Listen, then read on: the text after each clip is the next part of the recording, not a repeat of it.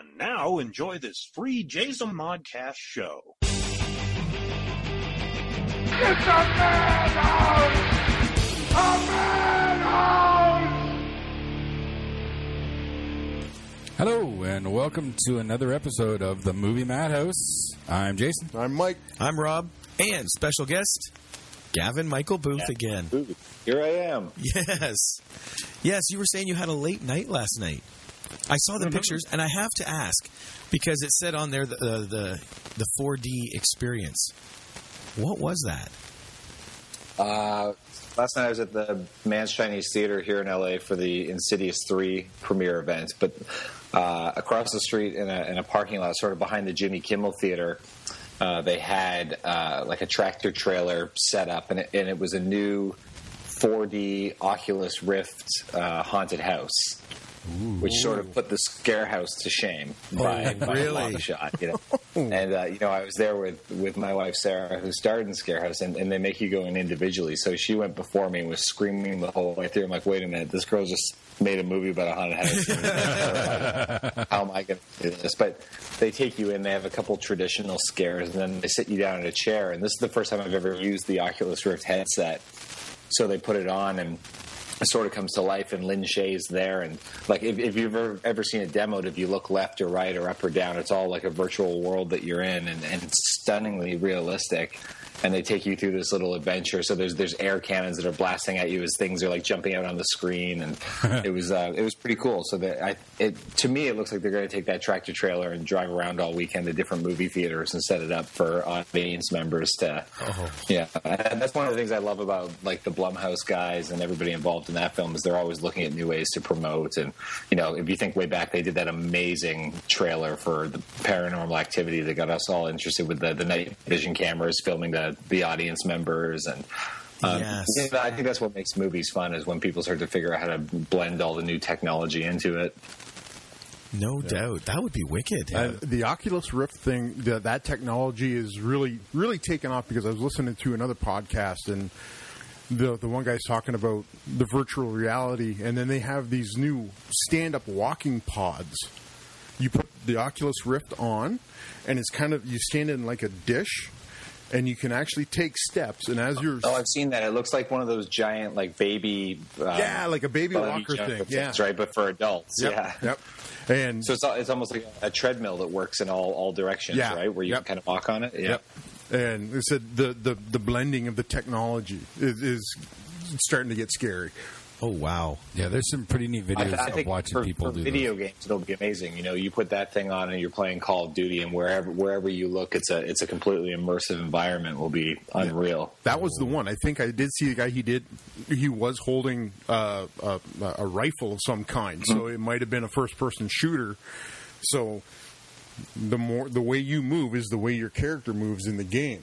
oh that would be amazing. Oh, And I think they had it, it looked like they had a camera set up so that they're filming everyone sitting in the chair to get their reactions to things. And so I'm sure that'll pop up online somewhere. Yeah, you can see videos of that on uh, YouTube where there's people and it shows them with the, the thing on and it shows their screens, so you see what they're jumping at. It's, I think I've seen that in some, some horror thing, right? It just shows people freaking out. yeah, exactly. that would be wicked. That is a wicked way to promote this movie. Like, what did you think of the movie? I, you know, I, you know, in full disclosure, I have never seen Insidious one and two, so I was gonna, you know, I had planned on catching up yesterday, and then schedule didn't permit it. So I've seen the first fifteen minutes of part one and uh, and part three, but the third one's a prequel, so apparently I was able to walk into it just fine because now I can watch them in chronological order. That's true too. Uh, I, I enjoyed it. I, th- I think it had had a ton of great scares. Uh, and things where you're like, oh, they're going for that one. She's going to look under the bed, and it's and then it's not what you're what you're expecting. And uh, you know, I, I've, I've seen all the conversation online over the last five years, but oh, the, the demon in the in the first one looks so stupid. He looks like Darth Maul, and blah blah blah. Like, so I I don't know that character, but the the, the like demon bad guy in this one was terrifying for most of it. Really? and they do it very well, where they, they you know they only show them in low light. It, it reminded me of like going going back to like the original Nightmare on Elm Street and things where you know it's way creepier when you only sort of see things in the shadows versus you know full force. Well, and I saw an interview with James Wan and Leigh Whannell that when they write their horror movies, they don't want to have those fake scares where a cat jumps out of a closet, you know, and they said if you're going to jump, it's because something's scaring the shit out of you. Yeah, they do. Yeah, I can't think of any any fake scares. It was more like they went for what you thought the scare was going to be, and then they twist it and get you from somewhere else. So, so your mind's going like, okay, I'm prepared for what's about to happen, and then something else happens. You know, I thought it was great. And, this one, they really put. Um, you know, again, I don't know the, the movies, but it's it's more the origin story of, of Lin Shaye, and she's sort of the central character in this one, and gets to do apparently a lot more ass kicking than she normally does in the other films. Well, yeah, she's pretty passive in the first one, Yeah. well, the first two, but Yep. it's passive in a, uh, a Zelda Rubinstein sort of way in Poltergeist. Okay, yeah. You know, she's pivotal, but she doesn't do a lot. You know, Sorry, you mean Jared? What's his face in the new one, right? Yeah, the They yeah. don't have the Zelda character. and, like, like and the new not in the- Poltergeist, Oh, it's that Irish priest guy. I do forget there is a new one out. Yeah, I haven't seen the new one yet though. oh, it comes out in like two, three weeks. no, it's out now. No, it? it's out. Oh. It's already gone. I thought it was out. Oh, I thought it didn't come out for a couple more weeks. No, No, no, I saw it come out last weekend. I think. It, it opened at like 20 million or something. It's just you know opening horror movies in the summer. That's why I'm, I'm curious to see what Insidious does uh, tonight at the box office because it's it's up against. It's only there's not really a horror movie it's up against. The only other movie that will likely beat it at the box office is that there's the new Melissa McCarthy, Jason Statham action comedy, which actually looks pretty Spy. funny. Yeah, Spy. Spy. yes. Oh, oh, and Entourage comes out this weekend too. Uh, that Oh actually, yeah, the oh, movie that no one asked for. Except the four people in it. Well, Exactly. yeah, I saw one of them on one of the late night talk shows last night. I did. I, have you ever seen the show? I, I watched all of the show. I mean, it's, it's one of those shows where it was it was. You know, I mean, Ari's the best part of it, and it was it was never like amazing, but it's that fun sort of pseudo Hollywood Hollywood thing. I, like I liked all the in jokes and cameos, and I love when celebrities are, are willing to play themselves as their stereotype, like James Cameron directing Aquaman, and all these things. And uh, I love the show, so you know I'll probably go see the movie, and I bet you it has crap ratings and everything else. But if you if you like the characters and you went through the whole series, you're, you're going to go see the movie, right? Yeah. See, I have not seen the series at all, Neither have I. and I've been meaning to. I haven't. Just It was the- entertaining. I, I, liked- I liked it a lot because it, it's set, you know, it's it's a fictional story about a, you know an actor's rise rise up from the beginning and all the agents and power tripping and egos in Hollywood and all the the backstabbing, and it's a comedy, but it's all set. And it's all it's all loosely based on Mark Wahlberg's life, I guess. Like his older brother character Johnny Drama is based on Donnie Wahlberg, and like trying to always find a comeback because he used to be an actor years years before, or whatever whatever it is. So I think it's it was good. I liked I liked every episode. And Mark Wahlberg does a cameo in the movie. I think he did some cameos in the. Yeah, series too, didn't he? He, he might be. He might be. Yeah. Yeah. But that He's was produ- Of, I know he's the producer of the show, and it's all loosely based on his his sort of beginnings. oh, okay. I know I do want to see the series. I just it's like you. It's like finding time to sit down and actually watch it, especially. Uh. I just I just plowed through season one of uh, Banshee because I'm going to meet with an actress from that, and which I had never seen, which I really enjoyed. And then I watched *Halt and Catch Fire*, which is great on AMC. Um, so just just trying to like find, I, and, and that all worked out because I I had like the flu or a death cold last week, and Sarah had it too. So we're like, all right, Netflix, next two days, go. That that's the only good thing about a cold is you catch up on yeah, stuff. yeah. That's how I watched. I remember having um, not Norwalk, uh, swine flu like three or four years ago, and like and just I'd never really watched MythBusters other than in pieces. And there was like a marathon on, on Discovery, and I just ended up watching like three or four seasons of MythBusters over a couple days. They have some pretty interesting topics on that show. The problem with any show like that is if you watch it, I, I just recently got hooked on Face Off, the like reality model, the, the reality makeup, Yes. special effects makeup show. But you know, if you watch them, if you watch it week to week, you probably wouldn't notice. But then when you watch them back to back to back, it's like it's the most formulaic thing. Like the same music beats at every moment of the show, and the same edits, and they cut to commercial at exactly the same moment in every episode, and it, it gets a little too repetitive. Well, that's that whole if it's not broke, don't fix it. Well, you know, that, Yeah, that's also having everything on Netflix, yanking the curtain back on all of that stuff too. So, like when you can binge uh, a season's worth, you get to see everything laid out right in front of you. yeah, It's ambitious too, because you know, you know, up until this point, most shows used to be, you know, they would shoot sort of year round or, or shoot over a six or eight month period, and now they shoot, edit, and do all the posts and, and release all at once. Like that, that's an ambitious schedule for like the Orange is the New Black season three comes out soon, and that's just, you know, you get the whole thing. But I did see Netflix. Uh, there's a Canadian series, a produced series on there now called Begins or Begin. Um, I've I have a few friends that that worked on that in the producing department, and I, I saw on Netflix. I haven't watched it yet, but it says new episodes weekly. So even Netflix is going to try the the weekly thing, and I you know, I, yeah. I like that. There's just all these new ways to to you know take in content and all these new networks, and, and there's no sort of like I saw Crackle is doing their first original movie, Joe Dirt Two. Yeah. yes. It involves time travel. I, my son I saw the know. trailer and I heard it from across the room. I'm like, time travel, Joe Dirt? What? I did I did laugh at the trailer three times, and I hated myself a little bit for each time. Well, all of us know we're going to watch it. No, we're not. you I might. haven't seen I haven't seen the first one, so I'll have to do a, a back-to-back screening. Yeah, Oh, see, I watched the first one. I was forced to watch it because with CKX we had Tyler Mane here, so I Oh, wanted okay. to see some of these Tyler Mane cameos, and he's in the first one. So, oh, amazing! Great. Yeah. so I had to watch it. It was interesting. Taking one for the team. Way I go. did. Oh, I've watched that movie numerous times. I, it, it's a guilty pleasure. I enjoy Joe Dirt. I, it gives me chuckles. It's, it, yeah, I the, think the whole sometimes running those, those stupid thing. comedies kind of grow on you. You know, even Yep. the smart comedies. Like, I remember seeing Zoolander in the theater, and being like, "Yeah, that was fun. I laughed, but that was it." You know, and then you watch it again and again and again, and you realize, man, some of these jokes, even though the movie as a whole is a bit, is a bit stupid, these these bits, these because these guys are known for sketch comedy, right? So these little bits that pop up are can be quite hilarious, and then you end up quoting them for the rest of your life. Talladega Nights is that way for me. Oh yeah! The Yeah, first only time I watched it, it so was I like, need eh. to see it again. Yeah. And then I watched it. I've watched it like two or three times since the first time I watched it, and it, it just it makes me chuckle even more the more I watch it. I can't explain that.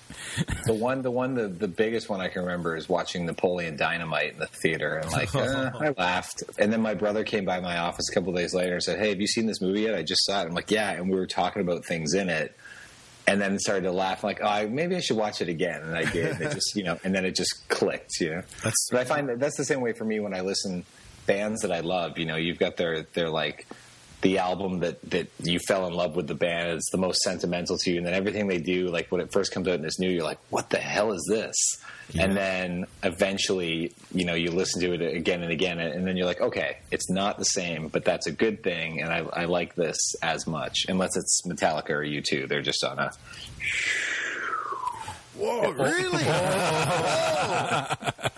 okay. Jason and I, think are so. stepping out of this conversation. there, there's some there's some good material on each album but they Okay, just I, Death both those bands I Magnetic. don't Okay, if you get rid of Load, Reload, and Saint Anger, Death Magnetic was fantastic, right up there with the Black Album.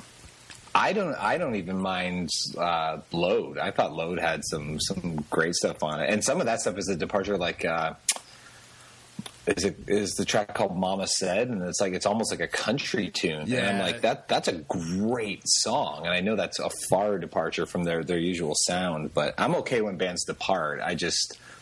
Uh, maybe I, you know what I will I will revisit and, and then we will uh, we will talk. I think it's just that snare sound I couldn't get over Oh, when I that, first that, listened that to the, it. Yeah. the Saint Yeah. Anger snare was The- terrible. Oh, that's yeah, what it that's was. That one, thunk sound. Well, see, even Lars, he, uh, he was in an interview and he had a, he was I think they were getting ready to go out on stage and he had a snare there, and he threw the snares off, and he was hitting it. And he goes, "This is the sound of Saint Anger."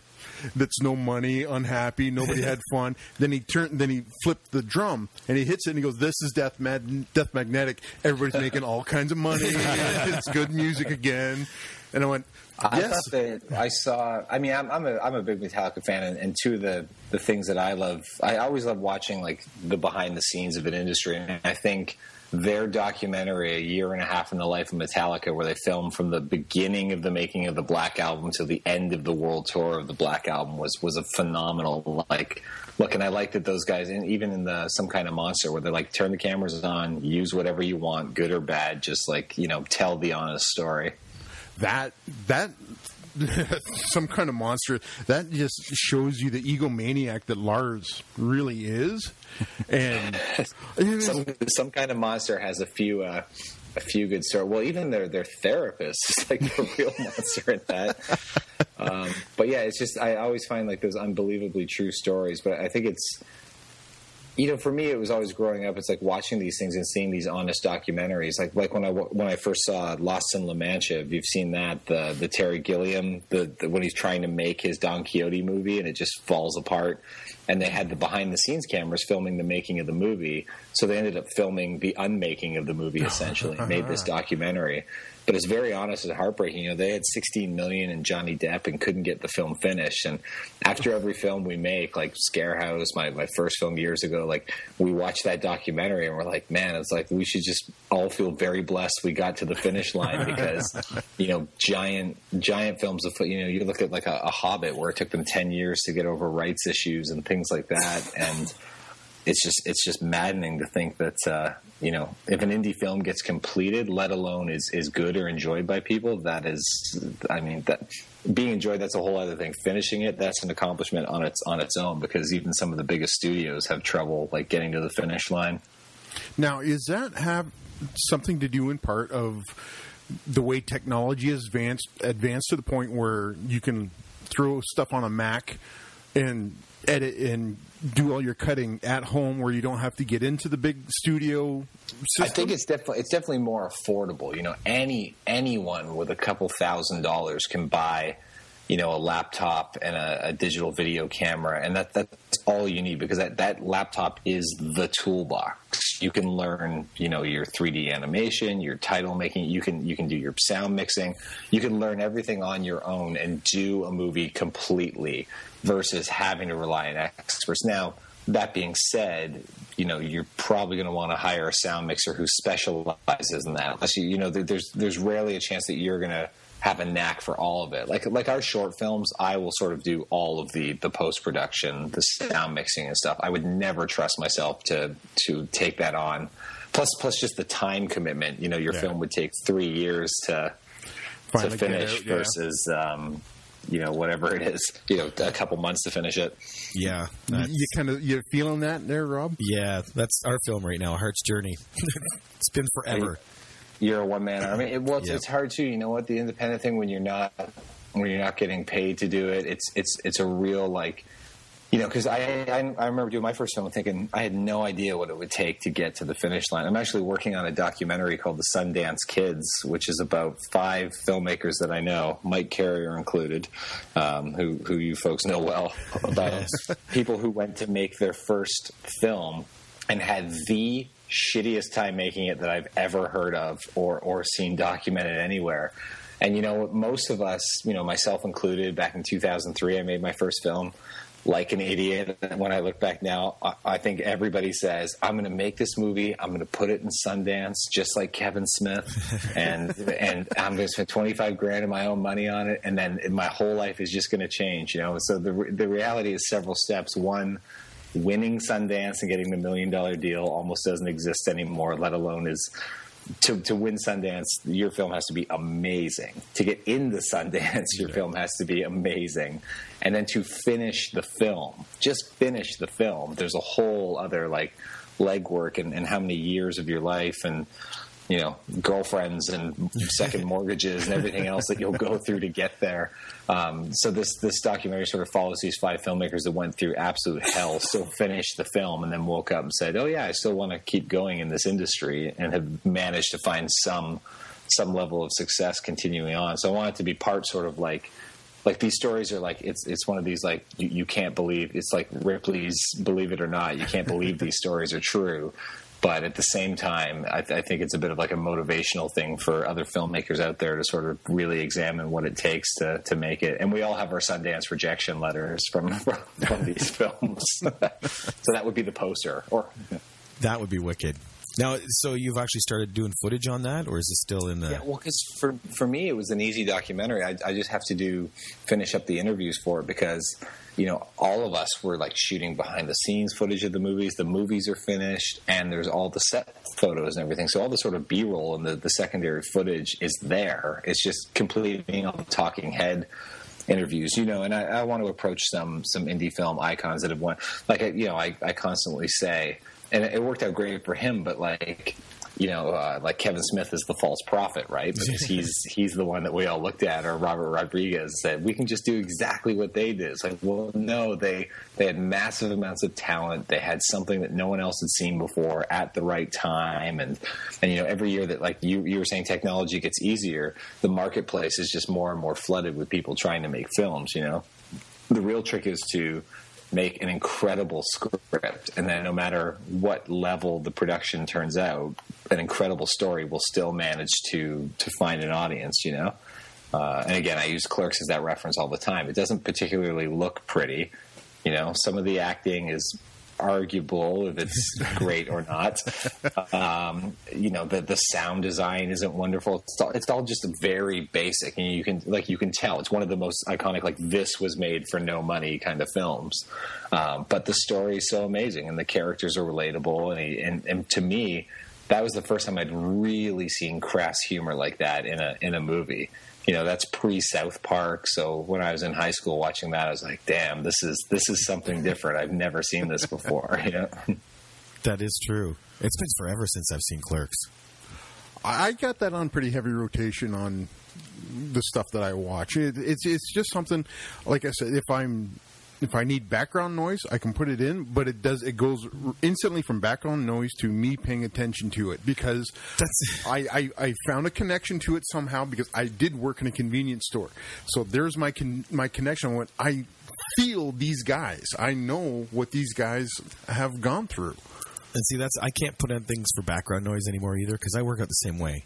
Like I'll be writing or doing something, I'll toss a movie in, and ten minutes later I'm staring at the screen, and, and writing's gone. You know, I should TV, TV for me is like that where I'm like. I try to stay current, even you know, because I've, I've got a couple TV projects I'm trying to pitch. So shows that I would never normally watch. Um, trying to think of anything like Parenthood or whatever. I, I just kind of want to see a little bit, watch one season of everything that's on, and those I'll kind of half watch while I'm just doing like emailing or you know, right now I'm doing my green card process for for here in the U.S. So it's just a ton of filing, and gathering press, and things like that. So it's if it's sort of more mindless activities, I can half watch a TV show, but otherwise, I, I want to be paying attention. You know, especially these shows.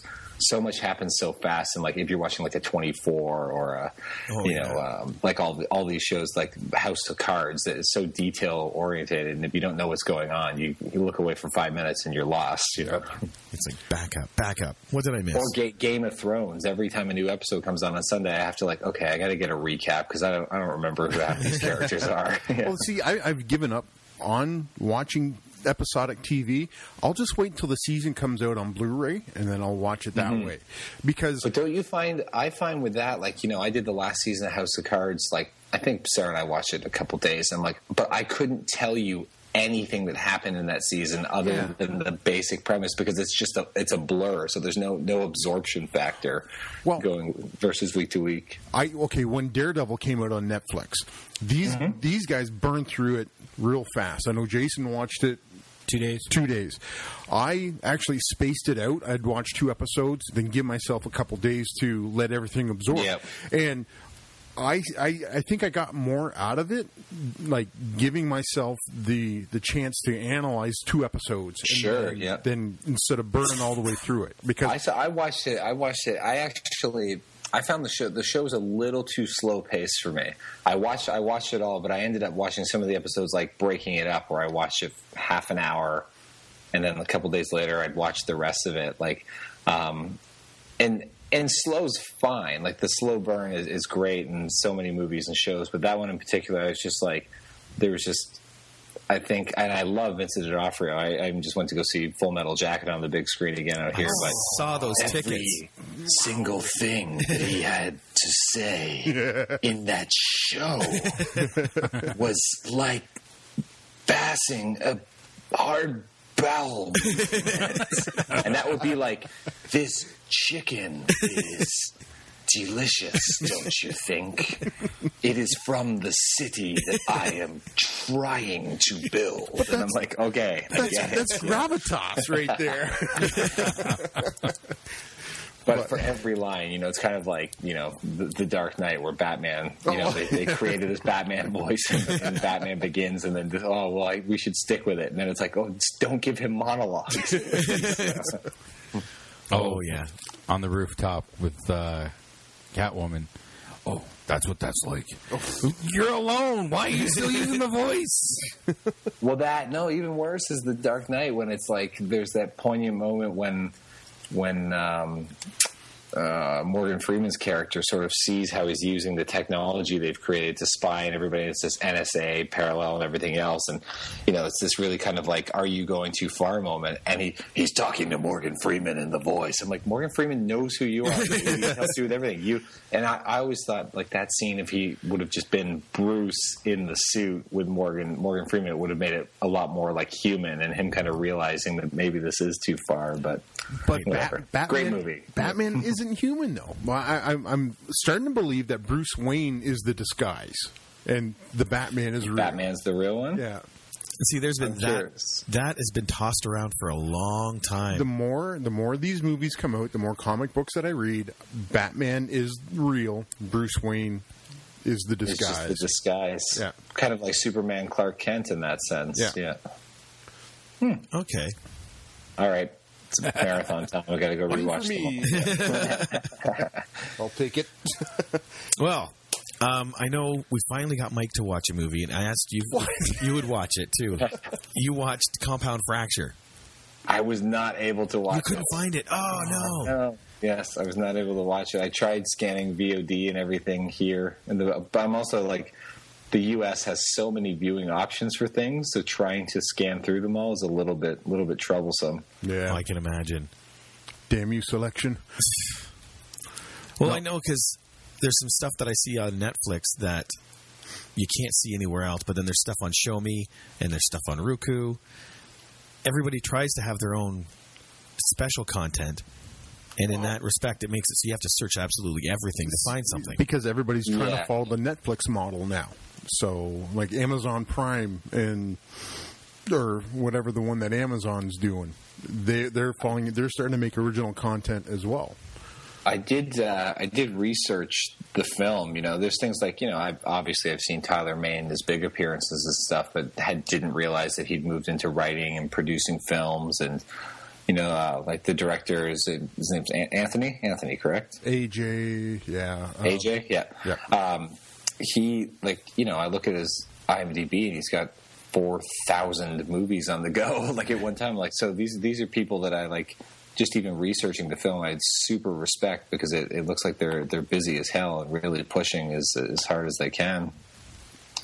Yeah, because when we brought Tyler in for the uh, the CKX, I think he was in Manitoba shooting, and he got the weekend off to come do the convention. Then he had to fly right back out. He was picking up production again. Is he is he Canadian in Oregon? He was born in Saskatoon. Saskatoon, yeah. So that's how, like, uh, I imagine, like the first X Men movie when they were when they were casting in Vancouver and stuff. He, he probably ended up. And they get they get all that wonderful tax credit money they cast Canadians. Oh so, yeah. yep. But yeah, um, we did the interview with the Tyler Mane. He was talking about how he got Derek Mears involved because they're, Okay. they're drinking buddies. Oh, hilarious! He specifically said they live within staggering distance of each other. Yep. And they've tested That's that. funny. And I imagine they end up at all kinds of cons and everything together as well. So yeah, In Like- mentioning Derek Mears, I'm finishing the last season of Chuck. I had to take a break from X Files for a bit because I'm still in the fifth season of X Files for the first time, and uh, so I'm in the last that's as season. far that's as far as I got. So I I haven't I Uh, I I'm bound Gotta determined to catch get through X Files before the, uh, the the revisit comes The up. re-release, yeah. So Derek Mears was in an episode of Chuck in the last season. And it's like, hey, hey, I know that guy. No, you, no, you don't. Well, you know, I know, of that. I know of him. Yes, know- I recognize him. That's it. That's a show I haven't seen. It's seen. crazy. yet. Like you know, grow, growing up to me, it was always just uh, so Kevin Michael Hall who played the Predator, and you know, Yeah. it was like he, he was like you know him, and then Kane Hodder became like the face, like in Fangoria, like like and uh, I mean Robert Englund's a little more because he you know it is mostly his actual face in, Yeah. in the movie versus un, under a mask. So it's it's crazy to me how many of these guys get these these great sort of you know icon positions and and uh, are just beloved by their fans and, and can forever are a little bit timeless going to these conventions and whatnot. You know, it's a I think you only really get that in in genre material. You know. Yeah. Well, see, we went to a horror con, and there was guys. The same thing. The uh, Ed Keaton, the guy that played the hitchhiker in Texas Oh, Chainsaw. Ed- Ed Neal. Ed Neal. Sorry. Yeah. Um, the hitchhiker in Texas Chainsaw Massacre. Oh, jeez. Okay. I forgot all about him, but he had a line at his table. People, oh, you were great in that movie. I'm going, I don't think so, but he he does a ton of voice acting as well. Yeah, he was Doctor Oh, wow, Claw on okay. Inspector Gadget. No kidding. Yeah, And uh, the fun part that we brought up during our interview, uh, he's also in JFK, which is one of my all-time favorite movies. Really? And he's one of the interrogators for Julie Mercer when she says that she saw Jack Ruby on the knoll the day before, you know, dropping off people and they had guns. Yeah, and, yeah. and he's like, "No, you didn't. You didn't see anything." He's telling us the story how he got hired. He goes, "I wasn't hired for my acting ability. I was hired because Oliver Stone wanted to talk to me about Texas Chainsaw Massacre." Because as soon as he got on the set, that's all it was was questions after how did you do this shot and what was all this about and you know he goes he wouldn't leave me alone. I, uh, I, I years ago I used to do video production for uh, WDRQ uh, 93.1 in Detroit when it was the Jay Towers and the Morning Revolution. and, uh, I, I think he's a Detroit news anchor now, isn't he, or something, or like weekend correspondent. But they had they had Gunnar Hansen in the studio one day, so I was like, my my thing was I would this. I mean, this is around 2003 or four. So I would go in and be like the web video guy whenever they had celebrities in. Like I get to film a Bon Jovi acoustic thing, and they're like some cool gigs. And they had Gunnar Hansen coming in. And I don't think anyone there knew who he was or really anything. I'm like, I want to, I want to go meet him. That's cool. Texas Chainsaw Massacre. And he was just like in the middle of the interview, they'd be interviewing him stuff, and he would just keep doing like, like making noises into the mic. And they were all just like, this is guy crazy or what? I'm like, you don't. That's his shtick. You don't. You know. You know. I think I was the only one appreciating the interview. it was the brownies, oh yeah, He's the cookie guy. the cookies. Yeah, Sorry, yeah. cookies, not brownies. yeah. Ed told us a very uh, a, a, a day of shooting. I guess somebody brought in a, a plate full of uh, special brownies and left them in one of the trailers. Oh, And jeez. yeah, and Gunnar got into them, and he ain't. All of them. He ate Yeah, all he of ate them. one, going, "Hmm, that's pretty good," and he started eating more and more. And they came in, the plate's empty. There's crumbs all over. It was, where'd all the cookies go? Yeah, in production Oh, got shut down for the rest of the day. That's funny. I had uh, last night at the the premiere. I had the opportunity to meet and chat with Bob Shaye a little bit, and he had a he had a great anecdote about making. You know, I told him Nightmare on Elm Street's probably like the first horror movie I really saw and, and fell in love with, and. And he, he told me a great story that eh, there's the famous alley scene with Freddy in his arms, like Yeah. going out. They they didn't have an alley. It was like the day of production, and because they were so low budget and running gun, and like just like just like we all start, just trying to uh, make it happen. And he said that Wes uh, Craven was getting so irate and, and upset. And he just walked over to him and said, Are you the producer? Are you the producer? And he said, Yes, I'm the producer. He says, Then produce me a fucking alley. that's when I that's when I knew I, as a producer I've got to just provide, Yeah. Oh, that's hilarious. I see. so, did you uh, get a chance to watch Wasted? I know Rob sent you a. Uh, I did, I did. Yeah, yeah, yeah. So that that's part of the uh, the CineCoup thing this year. Yes. So And I, now these guys, do they have a series as well as this pitch? Because I, I just saw on the YouTube channel that said "Wasted the Series" was the the page that it was on. That's the plan that they have. Oh, okay, so this is so CineCoup. I thought CineCoup was for films only, but it can be for web series or TV as well. That's what I'm guessing, unless Well, There's well, yeah, there's so many of these contest things because there's another one, the Independent Producers Fund, the IPF Challenge as well. So, so the I mean the idea to me looked like it's it's like a workaholic stoner comedy versus versus the Dead. Yeah.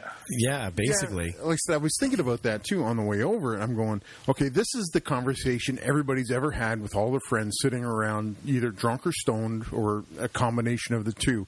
What would you do during the zombie apocalypse? And these guys just I tried to. I tried a couple years ago to pitch a reality show of like you know regular people versus famous zombie scenarios because I think every, yeah everybody's like how would I survive? What weapons would I take? Where would I go? And you know and, and everybody has a little bit of bravado to it like oh fuck you I could survive the apocalypse you wouldn't last a day. It's like prove it you know. Well, like I said, they tried that with that was it Preppers, that TV show about the. Uh, I don't know. I don't think the Preparing for the end of the world. Or yeah, something. there was like the they're, they're talking about these people getting ready for like an economic meltdown or a natural disaster. How would they survive? But I, they didn't put the scenario of the zombies in there. But I like your idea where you could recreate some of the the classic movie. Put like find an, an abandoned mall someplace and put a group of people in there and have a, a horde of zombies. And how would they survive that? That would be wicked. crazy. Um, I well, I, I, I did like, I like I like the concept. I like the graphics and the scenarios because I it's got a you know it's got a bit of like an independent uh, Edgar Wright. There's there's obviously some Shaun of the Dead influence in Yep. there in the in the comedy and the you know so I think I think all that and and especially that they spell out all the scenarios. They they spell out in that stoner conversation and.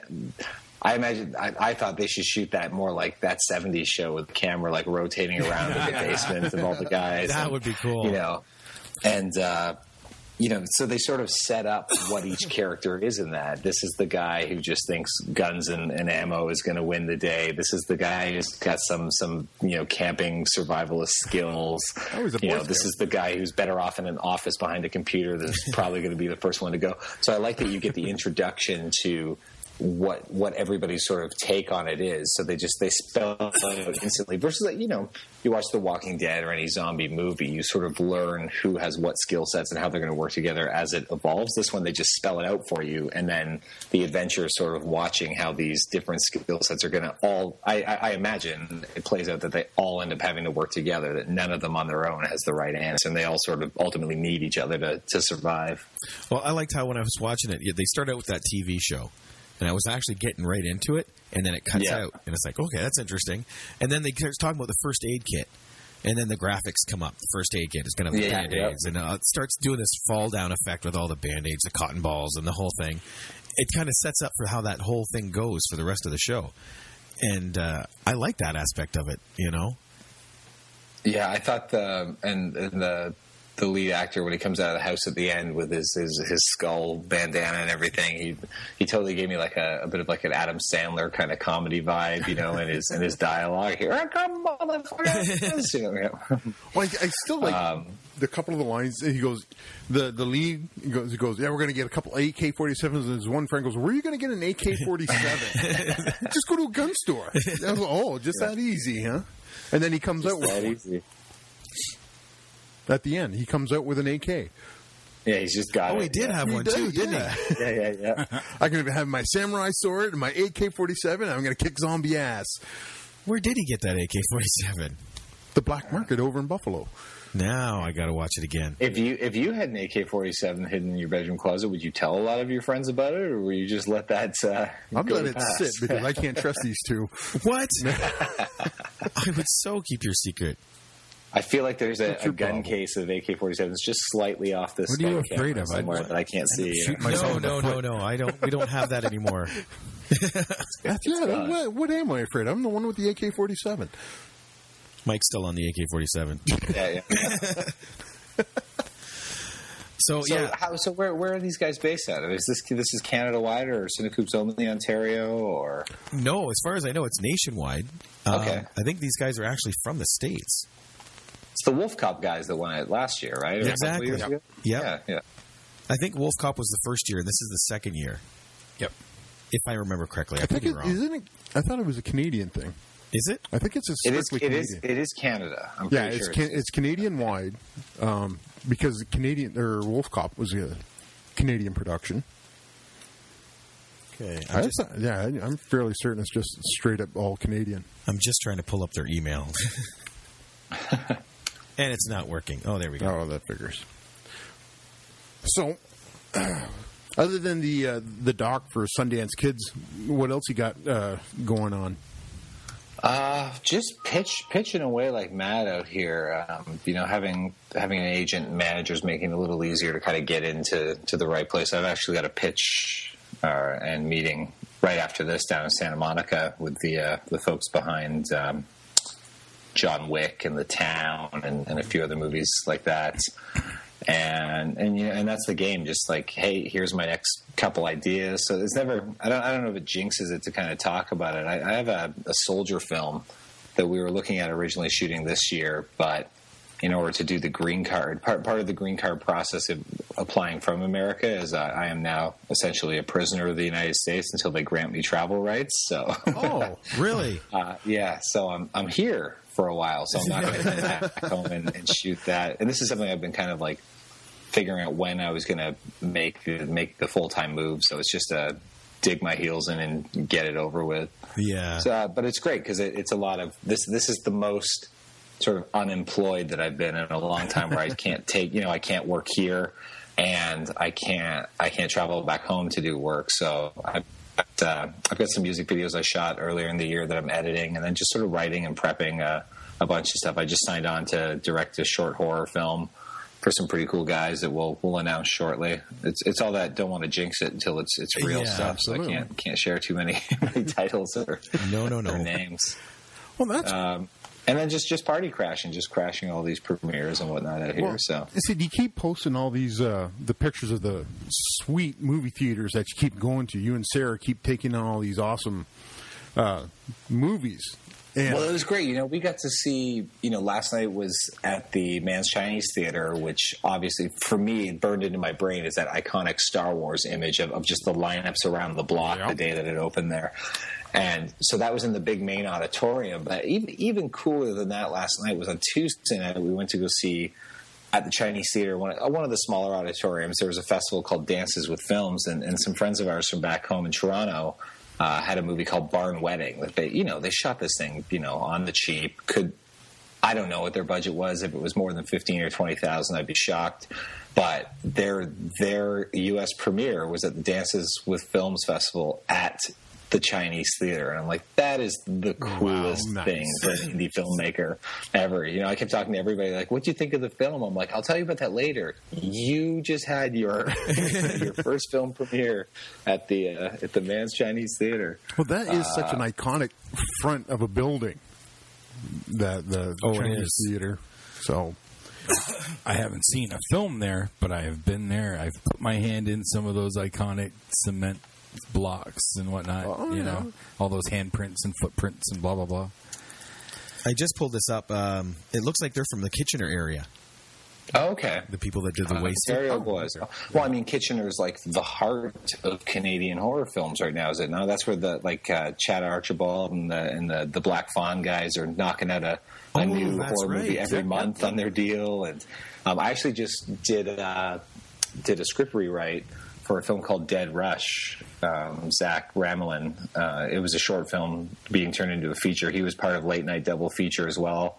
Uh, you know, they shot their scenes in, in like the Kitchener Guelph area, and uh, that yeah, that, that region seems to be taking off for Canadian horror. Yep, I just we just, I just powered through was it uh, four four movies from Black Fawn and I just watched just watched The Door and it was such a well done movie and I had a lot of fun with that movie. I liked it a They're, lot too. yeah, because well, they're, those. I mean, those guys are smart, and I, I talk about them all the time, podcasts and stuff. I mean, you know, technically everyone's your competition, right? Because we're all trying to do the same thing, and there's only so much screen space. But the one thing I love about the Canadian film industry, particularly the sort of like Toronto and Greater Toronto area, including Kitchener and Guelph, is everyone like is incredibly supportive to promote each other's films, and and those guys are just on fire. You know, they've got this eight picture deal. They had so much success with uh, Antisocial and you know, and then they started their own DVD and home video distribution. So they're also in the game of helping other small films get out there. And you know, you just can't find anybody that says bad things about you know the guys involved and and they just really have like it, it's all passion and they were all filmmakers first before they became sort of producers in, in this business model. So I, I definitely look up to them. I think I think everything they're they're doing is pretty incredible. And then I you know I have so many friends that work in the camera department or get cast in those films, and um, it's all it's all even even our short film to hell with love we shot in like the Kitchener Guelph area too. We needed a, a dentist office, and that's where we got one. Oh, nice. Well, if it wasn't for Black Fawn, I wouldn't have watched The Legend of the Psychotic Park Ranger, and or the for, the Legend of the Psychotic Forest, Force Ranger. Yes. Just absolutely brilliant comedy. This is, like I said, camp to uh, beat all camp movies. It was it was deliciously terrible. I haven't. Uh, that is that is a title for all time. though. Great. yeah. What's the movie about? Well, It's a romance. oh yeah, this, it, it was. Oh, I another another really good Canadian flick. I don't know. I, I said I, I got my list. I just watched Zombeavers. I don't know if anybody's familiar. with I. I have it in my Netflix queue in the U.S. Netflix queue here because they have a new poster for it, which is like. It's a red background. It's a silhouette of a woman with her legs open in like a bikini, and the, the beaver coming Yes. up between. it. I'm just like, poster alone. yeah. It is brilliant. I can't bring myself to watch it. oh, you should. Uh, Absolutely, you should. Zombeavers. should. Zombeaver. Yeah. Ha- Have any of you guys seen It Follows yet? It follows. no. No. It's the one about the demon that travels through an STD. What? It just it was made for a couple million. It was going to be direct to video. They decided to put it out in theatrical, and it kind of blew. It's it's this like indie indie horror film that's kind of like ended up making 16 million in theaters, and they delayed the Miramax picked it up, and uh, I've, I've been every time I try to catch it out here, it's always playing at these art house theaters and things, and I'm like, okay, we'll go Thursday night, but it's like, oh, it closed on Tuesday. I'm like, I've been trying to chase this film to find it. I think it just hit VOD and everything, but it, it got all this this buzz. So I'm just wondering if you guys had seen it yet. It follows. Okay, I'll have to look for that Mhm. one. It's got some great '80s retro soundtrack, I guess. Like, See, that's really making a comeback. Is that '80s slasher style for the uh, for the movie, like the horror genre, for for whatever reason? Is it nostalgia or that. Well, you know what? There is. Um, I I have a script that I I didn't write. It's a talented writer named Devin Richards. The script's called Run Slasher Run, which is revisiting the '80s slasher film, but not nothing. Nothing is what you would think. It's sort of got like a cabin in the woods, like left, real sharp left turn. Um, but I, I think it gives it something fresh, you know. And I think I know they're remaking Friday the Thirteenth again right now, which isn't a sequel to the last remake, and um, I think it's going to hit a wave. You know, Scream's a television series now. They just put out that picture of what I think is the terrible looking mask yesterday. And have you seen it yet? The new, Not the new yet. Ghostface. no that bad? I don't huh? know. It's just hard hard to ingest because it it looks more sort of like classic and. It, it looks less like the cheap dime store mask that made was sort of the fun of the original. You know? Yeah, that was that Um, was for a, a cheap cheap mask. It, it did become iconic, and when you try to, I don't know, ramp it up, it loses its. It's like the when the, the the mask and Jason X, the chrome mask and stuff. It's like, ugh, no. I love that Also, movie. movie- Wait, hold on. That movie took place on a spaceship. So well, let me just back up a few steps. as to- I love that movie. Yeah, as far as And- Jason, Tony I do Todd was like awesome When in the it. girl like gets her head put in like the the, the cryogenic liquid, Yeah, the or liquid like, the nitrogen. nitrogen, and then just you know Yeah. that, that's a great kill. well, there's like I said, I, some of the different kills in all of the Friday the Thirteenth movies. I remember was it one of the ones Jason mashed somebody's face into the side of an RV, and their face oh yeah, just like the face coming out like, like from out the other side, from the inside. I was like, wow, okay. That's um, is that the black guy? Because that's we know Uh, no, no. because Sarah's friends. Oh God, the name's telling me Craig something, but he's in uh, he's in part seven, the one with uh, Manhattan. with the um, is that the one with the psychic powers, where he fights the the girl Oh. with the telekinetic powers? Yeah, but that's back at the lake. Um, Yeah. There was there was uh Eight was Manhattan. there were there were yeah, and there was a there was a large uh, colored guy in there. He was a boxer because I remember his when he dad. bo- He's his boxing off. Jason, Yeah. and then Jason just uppercuts and poof, his head goes flying, and lands in a dumpster. I remember that yeah, guy. That, that's pretty iconic. I remember that. You know. Um, and isn't it, isn't that isn't that right? Right after that, he looks up and sees the, the billboard with the hockey mask on it for the playoffs or something. Yep. Yeah. Yep. And you get that sort of you get that sort of groaner laugh out of it. You know. See, I- I'm trying. Is that Go okay, ahead. putting Jason in Manhattan? That okay? They I know they jump the shark a lot, but it, that is he. He's more of a forest character. Mm-hmm. I, I think he does better in the, in the wood in Camp Crystal Lake than Yes. I, I just didn't. I just didn't feel that one. I don't know. I liked him in space. I love Jason X. Okay, I, I that movie gives me just I mean, it makes me giddy at times because it's so fun. And Tony Todd was great in it. Damn it, Yeah, you're still going to go there, aren't you? he's not. Did we explain that? Craig Craig Thomas is the actor. Um, he's he lives in Tor- between Toronto and L.A. So Sarah knows him through the the theater thing, and I, I just got introduced to him one day, and I'm just like, "You're in Friday the Thirteenth? Like I was just in mid conversation with him. I went, "Wait a minute." I'm glad you found. I've been sitting here searching and I can't find seven. You have to, if you're on IMDb, you have to It's type in the Friday the. Thirteenth part and the numeric seven is the only way to Oh, get it that's to come why. Because I'm hitting Friday the 13th, and of course it brings up two, three, four. And that's- so I I think if anybody at IMDb listens to your podcast, Probably not. fix your search. if you don't type in the exact word, you can't get it to come up. It's kind of defeats the purpose of a search feature.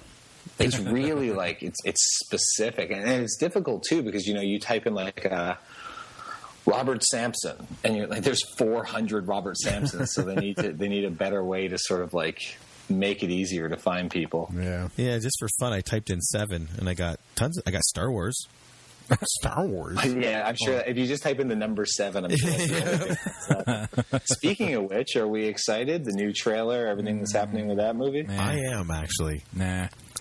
I am. The the the one Did thing you say not excited Nah. Nah. Just because you're so burned from the last time? No, no, just not interested.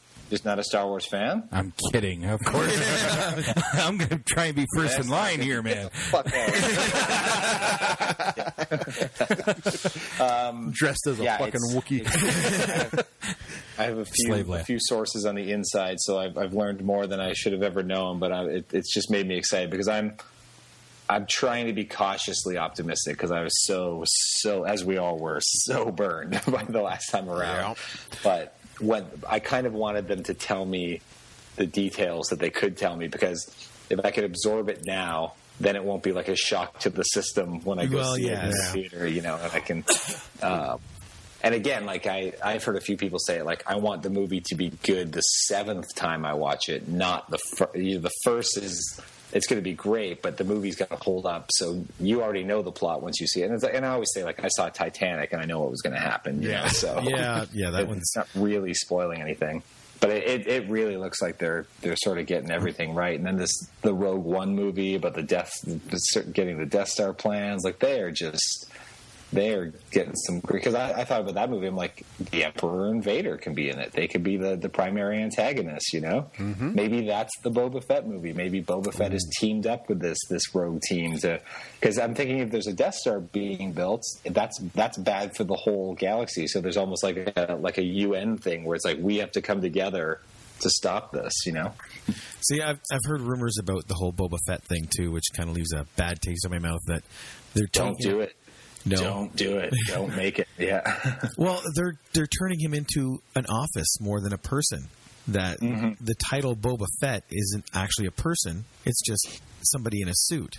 I've heard I've heard that rumor that it would be like, but that, that was like the rumor to like correct the crappy backstory they gave him in in episode two, so that he would that you know Jango Fett's son would have been killed, and somebody takes up the mantle, which gives us the Empire Strikes Back Boba Fett, just to erase that timeline. you know? See, and that's where oh, and here we're getting an expanded universe again. yeah. They explain that. Legends, legends. Yes, yes, legends. Okay, I'll get used to saying that one day. It's gotten to the point where at the very end of the series, it's like 40 years after Star Wars, Boba Fett is actually starting to die because his everything about him is a clone, so everything's breaking ah. down. So one of the books, it's him trying to find one of these Kaminoans to, to reverse the whole process, Oh, okay. which I thought was yeah, I think I, I read a lot of the, a lot of the books, you know, and like I, I respect them for side shifting all that, and I and I really do think they're going to cherry pick what they like out of those because there were some amazing villains and some Oh, amazing yeah. plot lines and stuff. You know, like Grand Admiral Thrawn has to show up at some point. You know, like there's, exactly. there's these iconic, you know. Um, but I think I don't know, but I, I respect it because if they tried to write movies in that timeline, they'd be screwed because half Oh. the characters are dead anyways in the books. and it's so tightly tightly put together like Yeah. the- all those books you know it's hard to stick one in the middle I'll say one thing, and I know there's going to be some like Skywalker lineage and Solo lineage probably, but I really would just love none of these new characters to be re- related to the old characters, other than the fact that they're they're thrown into this adventure together. I hate the everything has to connect sort of thing. It's a big galaxy. There's a chance that not everyone's related. You know. there is that shot yes No, It's- no, because for the longest time, Leia was the only woman around. True. that is true Mon Mothma. ah there you go Yeah, I would- Who I think Felicity Jones is playing a young Mon Mothma back when she was like a badass trooper and leading, because she's all about taking down the Death Stars and leading the rebellion. I truly, if you look at the actress from Return of the Jedi and Felicity Jones, both redheads, both proper British ladies, side by side, I would put money on that's who her character is if they're going to tie it in to anyone because I think it'll be about her. She started as a trooper getting the first Death Star plans, and then when they started to build the second one, she's devoted her life as she's climbed military ranks to making sure this that makes taken sense down. Total make that makes total sense. Oh, speaking of This is all my. I'm sending this podcast to Kathy, Kathy Kennedy just so I can get one of these writing jobs. This is the whole spin here. Yeah. if this is going to her then we have to push because i would love to see the novel red harvest made into a movie I don't know that one. oh oh, you did lend me that one. That was really good. It's one of the two horror books that uh, I cannot remember the author's name that he wrote, and it's all it takes place like two thousand years before Star Wars at a Sith Academy planet, Oh wow! and the one Sith Lord is trying to develop living forever. And he steals this flower that exudes force energy, mashes it up, makes this potion, and gives it to one of his students who immediately dies and then comes back to life. Oh It's- wow! It's like Resident Evil in Star Wars. I I'd be cool. You know, there's all these rumors like something do an old Republic movie, like all these anthology films. Like that's the thing. It's like you don't have to make a Han Solo movie. You don't have to make a Boba Fett movie. Like there's so much else that you could could be doing with these films. You know, and I think everybody keeps thinking that all these just because Rogue One, you know, takes place right before Episode four, that all of the anthology films are going to be there. But you know, I think some of the I I would bet money that one of these anthology films will will take place somewhere between episode six and seven and tell part of the story that that bridges those those thirty years. Apparently, one of the new novels does that as well. Oh, yeah, the, the author. after, there's the aftermath trilogy coming out that does that. Yeah. I think so. Th- those are exciting to me because I used to love read. Like when I discovered like the Timothy Zahn trilogy, when I picked up whatever that that first book was, just at random when I was in Heir high school. Heir to the Empire. Yep. Era of the Empire. That and and I think for many people that's the thing that revived Star Wars never went away from being a popular movie, but that's the thing that that was the first sort of like flicker of torchlight to keep the series going and build the expanded universe. It was really the first trigger of something larger and seeing, you know, all the video games and things from that point on start to tell the story. So and it, and you know for for many that's that's it's it's always going to be a hard thing for me to separate the new movie from that story because it was so amazingly told. Oh, I've read those novels. I don't know how many times. So, like you said, it's ingrained when when you start talking about it. Those are things that come back up into your mind. Mm-hmm. Well, did you did everybody here see the in canon announcement yesterday from the comic books, the Star Wars comic book? Oh, that, that Han Solo has a, a black ex-wife. No, his current wife. They're still married. Oh, in oh, in that in canon, that's- yeah. No, Really? for in in the movies, in this uh, like they're talking about the comic books are considered in canon with the movies. But I thought it was. I thought she's being introduced as his ex-wife in that timeline. She, she like they they had a couple panels of the the mm-hmm. comic book, and she says I'm his wife. So she oh. doesn't say anything about ex-wife or anything like that because she comes down and she's pointing a blaster at Leia, and she goes, "Who the hell is this?" And Leia goes, "Who the hell are you?" And she goes, "I'm his wife." And Solo's Oh, wow. off off panel shitting himself. It's probably very difficult to serve divorce papers across the galaxy, I would- especially in a war Yeah, zone. I would exactly. think. You got you got to find them. Yeah. Why do you think he learned to do the the Kessel run in twelve parsecs? Just going out for a pack of smokes. We're going to learn that the Kessel run is what they call going out for a pack of smokes. You know? That's oh, yeah. Wow. I'll have to. I I started. I'm.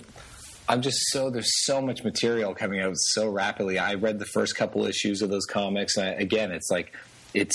I like this idea that they have a story, a focused story group now to make sure that all of this interconnects. And I did notice right like Star Wars issue one of this new comic, there was that character that in one of those making of videos where or force for change videos where JJ standing there and the weird little muppety kind of merchant walk by in the background. That character was in the comic. Just Ah. very briefly amongst all these other aliens. I was like, okay, this is smart. They're really going for broke and making sure this all all connects. yeah. Well, it turns out it might be X. Oh, okay. Because it says here, they talk about the drop, and it says that the latest edition ended with a hell of a cliffhanger. It turns out that Han Solo might have been married and not to Leia. She seemed pretty adamant that she was still married to uh, Han.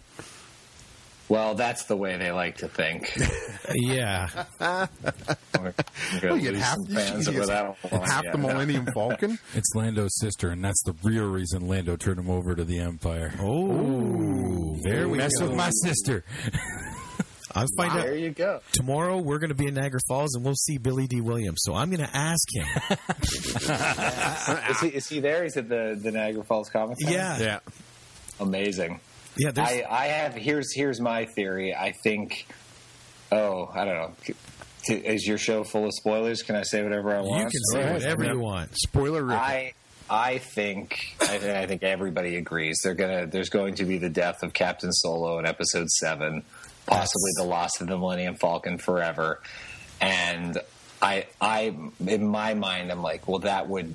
I know Billy Dee Williams isn't in this one, but something will trigger him to like lend forces or, or you know, just, you know, come back, get folded back into the, the, um, the rebellion or the rebels or whatever they're called now, the re- the, The resistance, resistance. and, and and and help help them in in you know tribute to to his fallen friend. Well, it seems like that's what his character does because he kind of Yeah. turned on him. I know. I know what it is. What is An it? army of Lobots.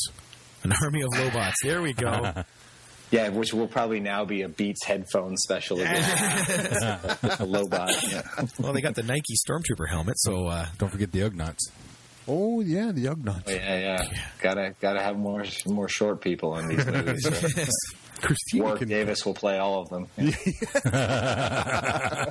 well, if you guys are going to the, uh, the, make sure you stop by the Anchor booth, the Anchor Bay booth, and say, "Do you know Robin Susan from Anchor Bay, Canada?" Robin Susan. No. Are, are they going to be there? Rob Herzold and Susan Curran. Yeah, well, I, I know Rob's going to be there at, at the Comic Con, so I imagine Anchor Bay will have a booth set up. But oh, excellent. Okay, no, I didn't realize they were going to be there. those are great people and, and amazing horror people. So Really? shout out Rob, Susan, if you're listening somewhere on your way to Niagara. I'll make sure they get a link of this. Oh yeah. Yes. I, I chat with them all the time. They're they're again they're staples in the in the Toronto horror community of all always being giving and generous and trying to connect people that should be working together. And uh, again, that's why I love I love Toronto. I'm sure it's the same out here. I just don't know enough people out here yet, so I don't want to Well, crap on any other city. Apparently, you're going to have time to meet people now, though. Yeah, exactly. I have nothing to do. Who wants to go for coffee? there you go. When I was I took my son to see Avengers a couple nights ago. They had the Cineplex magazine. I don't even know what it's called anymore. Cineplex magazine. Oh, there we go. I think it's- Okay. well, it used to be called Premiere and then Famous and all that stuff. Um, right in the middle, almost, they have a two-page thing about Star Wars clues, and uh, they. I don't know why Blue's Clues. they they have a picture of Han and they talk about his vest. They said in the first movie it's a vest, the second movie it's a jacket, the third movie it's a vest, and now it's the fourth movie it's a jacket again. Don't know why that's newsworthy, but it's in there. Star Wars fans will mine anything for. I do love that. I did just see like last year something about that that when when Lando is in Return of the Jedi flying the Millennium Falcon, he's wearing Han's clothes. He's got the vest and the shirt on. Yep. It's the exact same clothes. Maybe it's like a pressure suit vest that you need for flying the Falcon. Maybe It's a that's it. smuggler's uniform. That's what it is. yeah, yeah. Now I have to look. Now, was uh, Nien Nunb wearing a uh, a vest? that's the that's the thing right there. Furry Just- bodysuit. No, I'm, I'm just laughing because I know the name, so I shouldn't know. This is information I shouldn't know and shouldn't have stored in my brain, but I know. Wow, This is- they're just Get a lot of dialogue. Hey, hey, hey, hey, hey. It's at the end of, it's at the end of Empire. End of Empire. At the end of Oh, Empire. I'm looking at Return of the Jedi. Yes. No. At the end of Empire. No, in Return Lando of the Jedi, takes he's off. got some kind of weird Battlestar Galactica outfit on. Well, okay. The reason he's got a jacket on for the fourth one, he's old and he's cold. Yes. He's an old man. He had the needs his jacket on in the second chilly. one because they were on Hoth, where it's yeah, cold. it's chilly. So far, I think all the uh, all the costumes and everything look great. I had uh, I I acquire things from time to time, and I've seen what Princess Leia's outfit looks like in this movie too, um, and it, it's it's so classic. It fits right in with everything else. So I, Oh, I, I just love that they're sort of nailing this movie and really trying to like what you know i feel like they're getting everything right versus the like oh it has to be just like the the originals because that's what people want like it's in that world but it's its own thing at the same time Well, and George said too, like I, I didn't mind the, tril- the the prequel trilogy. Okay, it's not the best. I will be the first to admit that, but I didn't. Mind i like i like the story of the prequels i just don't like the execution of the movie There we go. Okay, okay. yeah. Why don't you go. two just say Jar Jar and get it out of the way? No, no, it's not even Jar Jar. There's a lot more to it than that.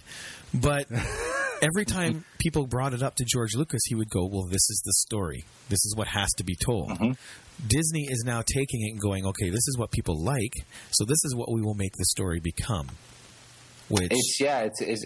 I mean, we'll all December. We'll all be the judges of what how how it plays out. But I think you know there's there's a lot riding on this because this if this movie can break a billion, 1.5 billion, you know, Disney gets to kind of write themselves checks for the next decade doing this. But if it's anywhere close to lackluster or like Tomorrowland realm, where it's just this eh, kind of movie experience, there they lose all of that steam and momentum. not to mention what it'll do for everything coming up. Like, Mm, okay, they yeah. have a crashed motherfucking Star Destroyer on Tatooine. It's not Not Tatooine. Tatooine. It's a different planet. Oh, another desert planet? Does Yes. that- Oh, for fuck's J- sake. Jakku, I think it's called. But the backstory to that planet apparently is that, that that ship crashed in a battle, and the only people who live on that planet are the Imperials who survived that crash and have now had to make base camp because the empire the empire basically abandoned them.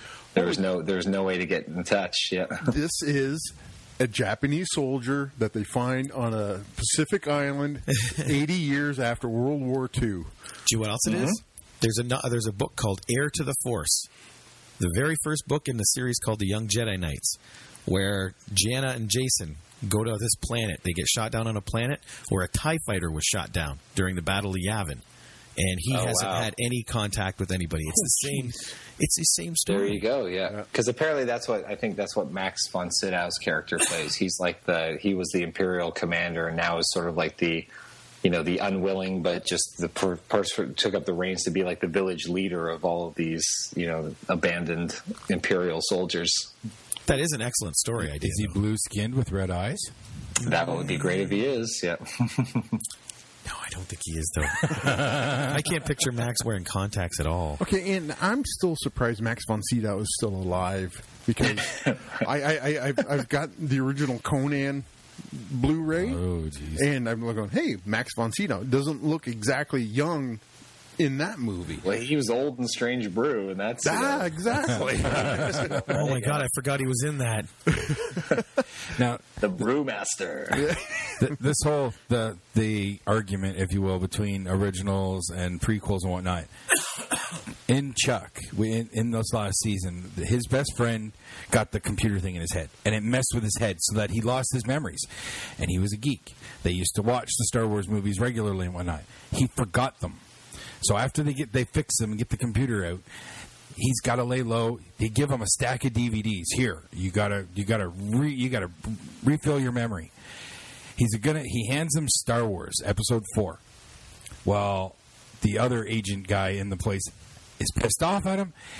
Don't start with that one. Start with Episode One. he watches episode one first, and then he comes up, and even though he has no memory of it, he comes up, comes back up to that to, to Casey, and he's like, "Please tell me, did I really like this movie? Did I really like Phantom Menace? Because like I can't take another second of it. I lied. Here, watch the fir- the, the uh, watch episode four first.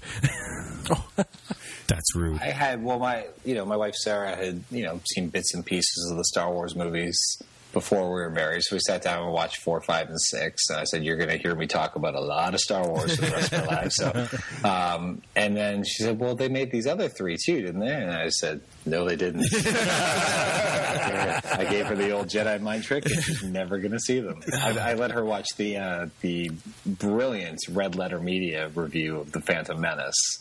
Oh, Which, if, have you ever seen that? The the Mr. Plinkett's Red Letter Media, like the the old guy doing the the movie review. I've seen pieces of it. I've never been able to see the whole thing. What? It's seventy. It's a seventy minute review of the Phantom Menace, told by an old crotchety possible serial killer. So he's got this unique comedic spin on it, but you know he does. What's brilliant about it is it does break down why the movie doesn't work in a way that I've never really like. It, I was just sitting there at the screen like, yes, yes, and it compares it to all the other great adventure movies from Back to the Future to, you know, Charlie and the Chocolate Factory to, um, you know, the original Star Wars and, and why these heroes' journeys things work and, and why there was such a misstep of there's not really a lead character in the Phantom Menace and it, the lead character can't be Anakin because you don't meet him till 40 minutes into the movie and like just all these things that kind of went went horribly wrong. That is true. There is no main character.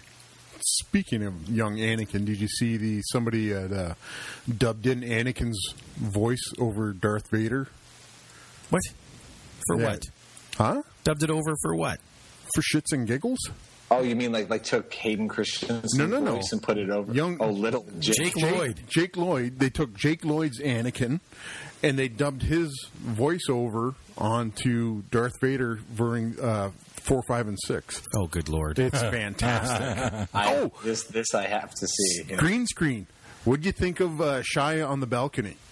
I, I thought the Shia on the balcony is one of the best things I've ever seen because I think you know all these things are timely. So that means somebody watched that on green screen and went, "Oh my god, I've got this idea," and then figured out like, okay, we're going to shoot it tall screen so it matches what people's stupid like cell phone videos look like. I'm going to write a quick script and time it out real quick and then put the effects in. Like, it's it's really simple but effective. And, I, and again, I love the I love the auto tune like rap music video they turn into. And then there's also have you seen the Luke Jedi training one? I haven't seen on that one Dagobah? Yet. He's Yoda, like training him. You know, like, no, I- just do it. Like, okay, I'll try. You know, you said that yesterday. um, and he's a Force ghost, so they have him as a Force Nice. ghost. It- it's oh, I got to find that. I, I, I, I saw the one on the balcony, and uh, it was on Reddit, and I had to go back on YouTube, and I found the original green screen yeah. of Shia's doing his motivational, and I just went, "What is this? Why is he doing it? This is fantastic!" And You should have him. Yeah, you should take the audio from it and edit it into this podcast. Have him yelling at us to, to you know. if I had the skill, I would. I think I just that, this this is the thing I love about the internet. All of this stuff has no value to leading humanity anywhere, but Oh, no. man, is it entertaining? You know? Exactly. I saw a video, Shia. I saw a poster for Spike. I think it was. It's got to be Spike. Um, they were talking about showing the prequels on television, and so it had the half Vader face. But the the catchphrase was, "You can only be called Annie so many times before you snap." that's these are all things that are so wrong with that movie. It's just just the the cringeworthy dialogue. I'm like, Yep. oh, that's so wizard. Like, shut up. oh, and Jake Lloyd jumping in uh, on Tatooine. When, yes, exactly. Yeah. You get to go home early. Woo! Now Um, this is pod racing. No, it's not. You're piloting a ship in outer space.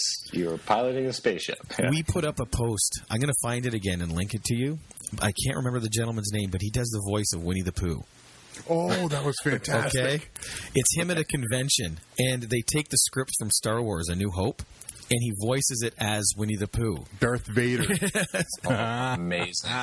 I want to see they they're, do these. Jason Reitman does these table reads out here in LA. I don't know if you've heard about those. So I they have. did The Empire Strikes Back, and they had Mark Hamill played the Emperor, and it's like an all star cast of like movie stars and things playing the roles, and they just have a live table reading in front of an audience of the of the original script. Oh, that would be amazing. Uh, I, I've if heard they do this. a Jedi one, I'm going to cut somebody's leg off to get there. I'm like, you know, Oh man, that would be sweet. Yeah, they do it what once a month or something.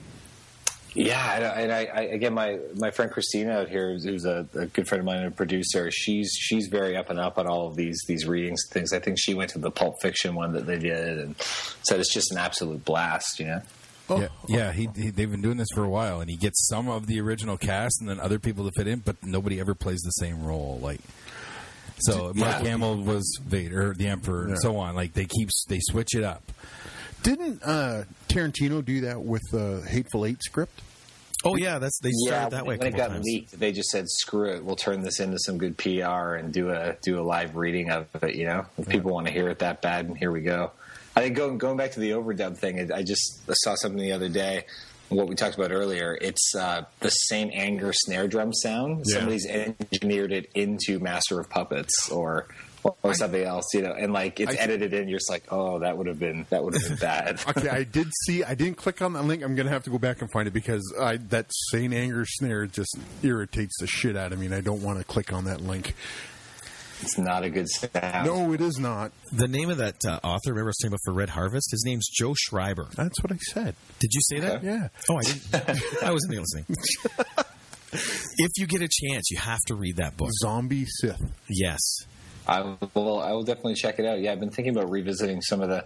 It just it got a little overwhelming when there were so. You know, I, I was reading every book as it came out, and then there were some like lackluster ones, like the Courtship of Princess Leia and the the Darksaber trilogy, where they build another Death Star. It's like, oh god, you know, like Because it worked so well the first two times. Yeah, yeah, exactly. It was just the canon. But see, if you ever don't, if you don't find it and you get back to Canada, let me know. I'll lend you my copy. But that's what All I right. collected. I collected the novels, so I have them all. Or you But can they just mean nothing now. mail it out to them. I well, I've been doing the audiobook thing lately because there's so much traffic to sit in. So Oh yeah, you do have a meeting and you L.A. traffic, and we're No, kinda- I actually just while we were sitting here, I got the very Hollywood uh, rescheduled email. So oh, Oh no! no, and I said we're just bumping up against our time too. Oh, are we? Yep. Ah, damn it! Yeah, I know. I know. Well, hell. it's okay. It's good. These people are busy. The fact that they even want to meet with me at all, that's a wonderful thing. So reschedule away. You know, I'll be here. It was always different. Every other trip I came out on was like I was here for two, three, four weeks at a time. It was like I have to get these meetings in. But Yep. now being a little more based here, it's it's easier. Based. I thought you said you were stuck. Well, yes, It's I'm the nice way It's the saying polite word. Yes. I, I don't know who from immigration listens to you. Still is Canadian. Well, at least you're not stuck in the airport like Tom Hanks in that terminal movie. Oh, Oh man, you know what? That that's funny. I I because that's loosely based on a true story, like inspired by a true story. I don't know if it was the same length of time or whatever it was, but I had read that true story and started mining that and writing a screenplay based on that. I was like, mm. one of my goals in life is to make a true story movie, and I I had started going through that, and then it was like I had all these notes and everything, I, but I was I don't even know how old I was at the time, so I just had this basic outline, and then they announced that Tom Hanks was going to do it with Spielberg. I'm like, well, that's another idea. to me, that was a, but to me, it was a lesson in like, oh, something that I picked from the headlines is worthy of a Spielberg movie. So maybe I'm at least dreaming in the right direction. Exactly. Got to look for that silver lining. That's right. So, so you, you're indie film. You're you're you're in post hell. Is that is that where the film lies? Yes, because like you said, you might want to bring someone in on sound that knows how to do it. That's the problem I'm having right now. I don't. Was the, was the original sound recorded well? No. Yeah, that's that's where indie films become problematic, and then tracking down actors, you know, eons later to to do ADR and everything else. Yes. Uh, the one scene that we're having a problem with, well, sorry, I'm having a problem with. yeah. Everybody that watches it, oh no, I don't hear a thing. Bullshit. You hear it. You're just not telling me.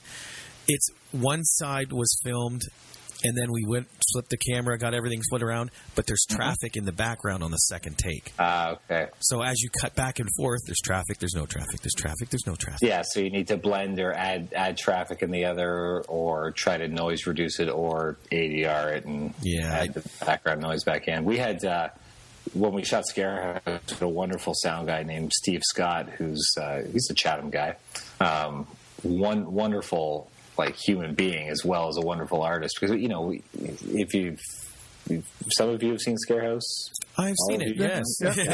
so, so there's like these, you know, big cavernous concrete rooms, which are the worst for echoes. Well, mm-hmm. one, Steve's great at, at getting clean sound. He, he bought these old office dividers that were fabric covered and would like put them as close to the actors as possible without getting in camera frame to always sort of like stop the echo from traveling. That's a as well idea. as. Um, Mike Carrier, uh, you know, by when he's not producing films and fighting film crime by night, he's he uh, you know manages and works at a, uh, a flooring company. So we had uh, sort of a, a great deal on carpet padding, and we would just off camera and above wrap the whole room in carpet padding to help like just deaden it like you would in a you know a sound studio for for music and uh, between that and then our post audio. And I thought, you know, there's all this yelling and fighting and camera moving and stuff on set. I'm like, man, we're gonna have to ADR this whole movie. But our our post sound guy George Flores in Toronto was able to clean up so much that the only ADR I needed was we had one SD card that went bad, so we had a whole minute scene where there was just no there was no audio recorded. We didn't oh. have it, so the actors had to had to match it, which he did brilliantly. And then if I wanted to like change a line or, or add a line off camera or little jokes here and there, like the people in the lineup outside the scare house, all that was just kind of added later.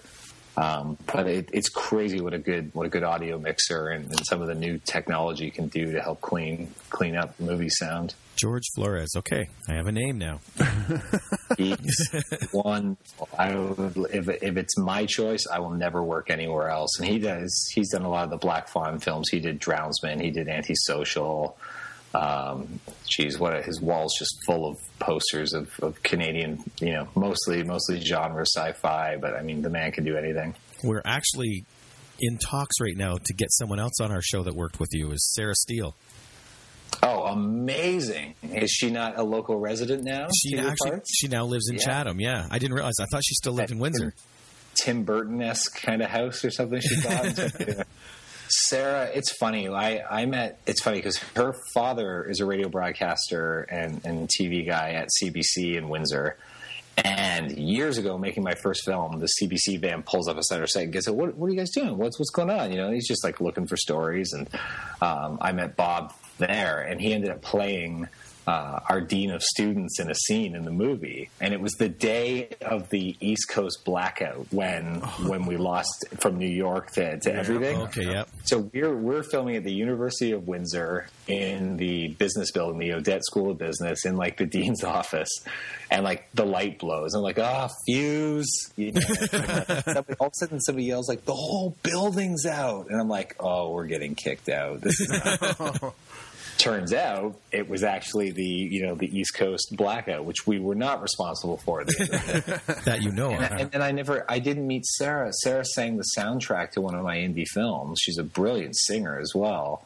And when I met her, we did the old like, oh, add me on Facebook. It's like we have 490 mutual friends. I'm like, it is almost impossible we have not met No face to face yet. You know, I knew her. Her brother worked at the Shoppers Drug Mart around the corner from me. Like I knew the rest of the family except Sarah at that point. And then. You know, Sarah's Sarah's designed props for me for, for music videos for, for the afters and, and Amos the Transparent and you know been peripherally involved in, in doing a lot of art stuff for me because she's such a brilliant artist. Um, and I, I love Sarah to death, so I mean that that's great. She She, she'd be a great guest because she's a hoot. She is amazing. I, uh, about three and a half years ago, um, I just started getting into the film stuff, and my best friend Jen Dietrich, she she told me about her. So I added her on Facebook, and I found out later Sarah's going to Jen. Who's this weird guy from Chatham? Why is he adding me as a friend? And Jen's going. You sure that wasn't Mike Carrier? But uh, I, ever since we spoke and I watched Scarehouse, I was watching the credits and it's like set Sarah Steele. No way. So yeah, she built she built the um, the sort of sorority um, display room where they put their victims. That's Oh, all. That's okay. all Sarah's design, and I, I she's just so gifted at that stuff. I think like it, it's. I if she could move to Toronto, she would get a job as an art director full time on the big shows. I know it, but I, it's Sarah's one of these people that has so many interests and so many skill sets and talents in different areas that she's just always bouncing between things. I, I don't think she'll ever be locked into sort of one career path. You know. yeah, well, we're hoping to get her on soon. We were actually going to have her on last week, but scheduling messed up, so we didn't get her on. But I'll, I'll uh, I'm going to Facebook her right when we're done this. Get your ass on the show. oh, cool. Well, we got to wrap it up. we do. Okay. Yeah. Thanks, Gavin, so much for being here. It's this is a blast chatting. Always a pleasure. Whenever whenever you need a ringer to come in and talk nerdy movie talk, give me give me a, give me a shout. Absolutely. Absolutely. Thanks again. Thanks, And sir. Perfect. I guess that's it for us too. Yeah, yeah. For another week of the Movie Madhouse, this has been Mike Jason. And Rob and and Gavin. Gavin Booth. I said that that sounded a bit like in, in, in the Camp Krusty episode. And now I turn things over to my good friend, Mister Black. well, we can't hi- end on a higher note than that. So we'll talk to everybody next week. Bye bye. See ya. It's a madhouse! A madhouse!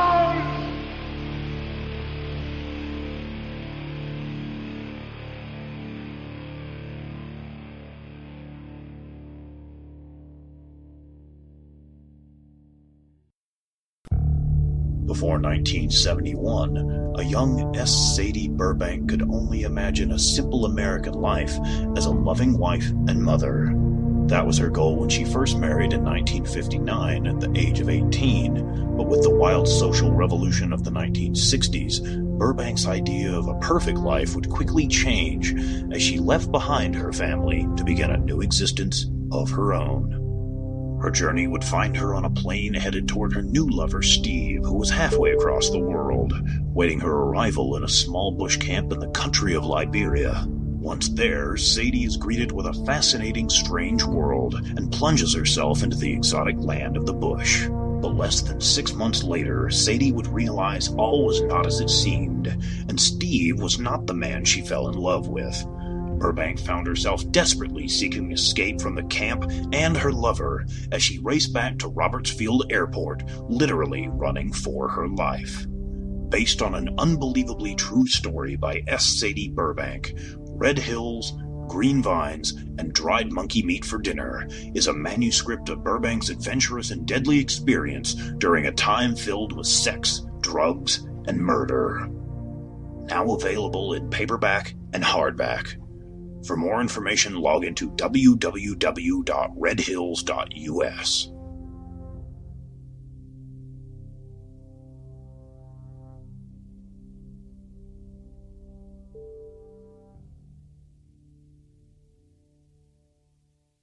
Are you looking for a new book, comic, or apparel from your favorite MythWorks or independent creators? Then you're in the right place. Introducing the all new redesigned MythMart store. Now bigger, badder, better. Sign up and become a member and receive 10 to 50% off on selected items. Get the all new Terry D. Shearer's Bloody Hell t shirt, or non members can pick up one of our ebooks for only $4.95. Or go into the past and relive the 90s with MythWorks Comics Classics for $3.99. The new MythMart. Bigger, badder, better. Visit MythMart at www.mythworks.com slash MythMart. Or find us on Facebook for extra savings.